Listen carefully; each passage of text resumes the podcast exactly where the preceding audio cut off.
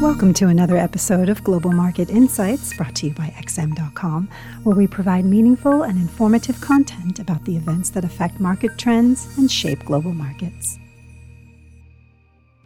It's Friday, the 20th of October, 2023, and you're listening to the Market Comment podcast by Raffi Boyadjian. I'm Maria Bashardis. Thanks for joining us at XM.com. The ongoing conflict in the Middle East continued to weigh on market sentiment on Friday as investors were on alert for a possible escalation over the weekend. With reports suggesting that a ground offensive by Israel into the Gaza Strip could be imminent, oil futures headed higher, extending their weekly gains to between 2% and 3%.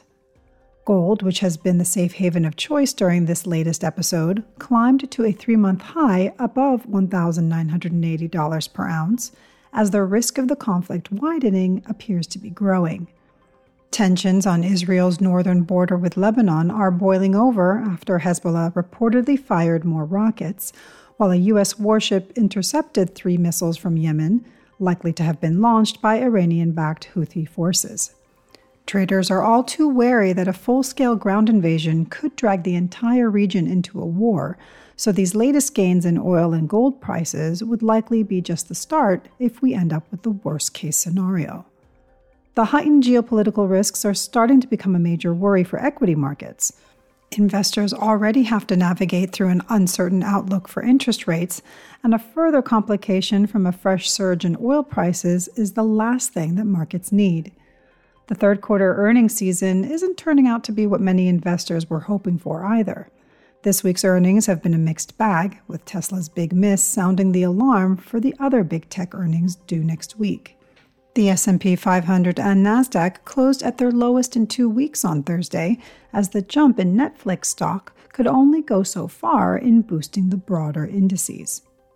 But the biggest drag on Wall Street at the moment is the Fed's higher for longer stance, which pushed the 10 year Treasury yield just shy of 5% yesterday.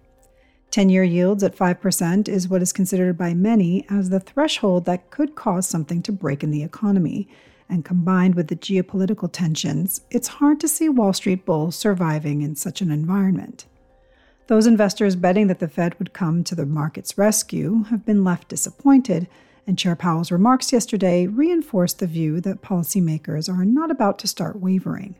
In comments at the Economic Club of New York, Powell appeared to agree with his colleagues that higher yields could, at the margin, reduce the need for further tightening.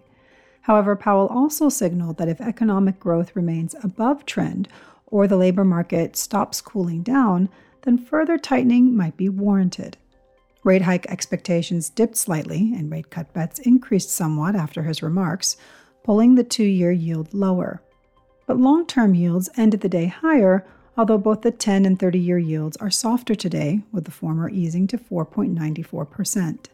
The fact is that Powell's comments could be interpreted as both dovish and hawkish, and that might explain why there wasn't a major reaction in the US dollar. Weekly jobless claims out of the US yesterday were exceptionally strong, underscoring Powell's caution on inflation. In contrast, UK retail sales released earlier today were far weaker than expected, briefly pushing the pound below $1.21. Further weighing on sterling was a warning from Bank of England Governor Andrew Bailey that he expects UK inflation to fall sharply next month. The yen also came under pressure, weakening towards the 150 per dollar mark after data showed that Japan's core CPI rate fell below 3.0% in September for the first time in two years. Thanks for listening. This was today's market comment here at XM.com. Thank you for listening to another episode of Global Market Insights brought to you by XM.com. For more in depth technical and fundamental analysis, be sure to visit www.xm.com forward slash research.